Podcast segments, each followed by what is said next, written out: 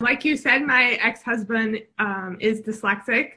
So I knew that there was a probability she was going to be dyslexic.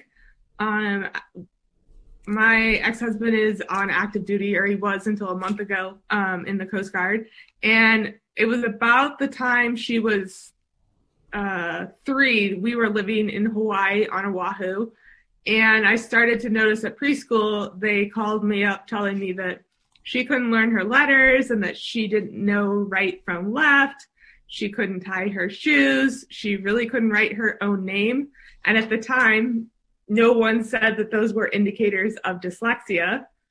I now know those are early warning signs for somebody in preschool.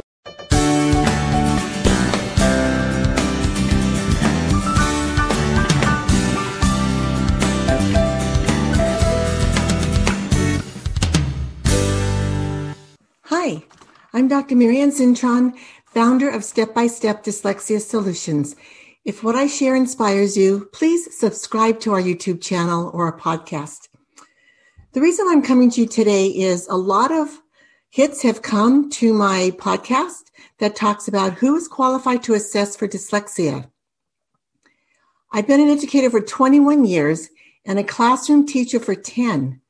When we assessed a student for special ed, the school psychologist would spend about two hours with the student I would spend about two hours as well testing students for special ed. And the school psychologist would visit the classrooms and we would get teachers' reports. So we're looking at at least six hours to assess a student for special ed. And dyslexia wasn't even addressed. Add another hour or two to assess for dyslexia. And then you have the IEP meeting, which is going to take a lot of time to prepare for and it takes an hour or longer to have it. So imagine an affordable alternative to assessing for dyslexia. I can do what is a preliminary screen that takes one to two hours. And I do it on Zoom. And I've had adults come to me because they may have been in a position that works against, you know, what their strengths are because they have dyslexia. I've had adults come to me who want to read their Bible and can't read. So I've assessed them for dyslexia. And I've also had adults come to me because they just want the peace of mind to know, do I have dyslexia? Because believe it or not, some people just really have to work hard at learning and they want to continue their education, but they don't have dyslexia. I was someone who always had to work hard for my A's and B's, and I didn't have dyslexia. But then I have parents who come to me, they just want the peace of mind to know if their child has dyslexia, they want to start the intervention and they want to pay privately and they can afford to pay privately. So I have tutors that will work with their children. So I assess those students and I'm very affordable. And then I have um, the parents who can't afford tutoring but they want to have their child assessed. They believe their child has dyslexia. Perhaps it's genetic, and they want the schools to um, have their children receive services. So I have advocated for those parents, but I have also assessed those students.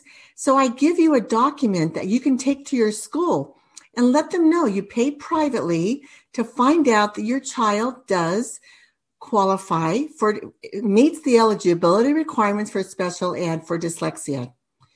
So a school district recently reached out to me and gave me about 15 names to assess for reading intervention. Only three of those 15 qualified as being eligible for dyslexia because they have to have a cognitive score of average or above. So dyslexic children are very bright. They have average to high intelligence. Then you look at their reading score. And if their reading score is two grade levels or below, that meets two eligibility requirements for dyslexia. The third requirement is they need a phonological screen, reading nonsense words, which are words that we sound out, but they're not real words. And then also a writing test so that they're writing words that are unfamiliar. So I have those kinds of screens. And when a child can't write or read words that are unfamiliar, those are signs of dyslexia. So that would help the child meet those three eligibility requirements. I'm having a boot camp in January that I want you to note, invite others, and come yourself.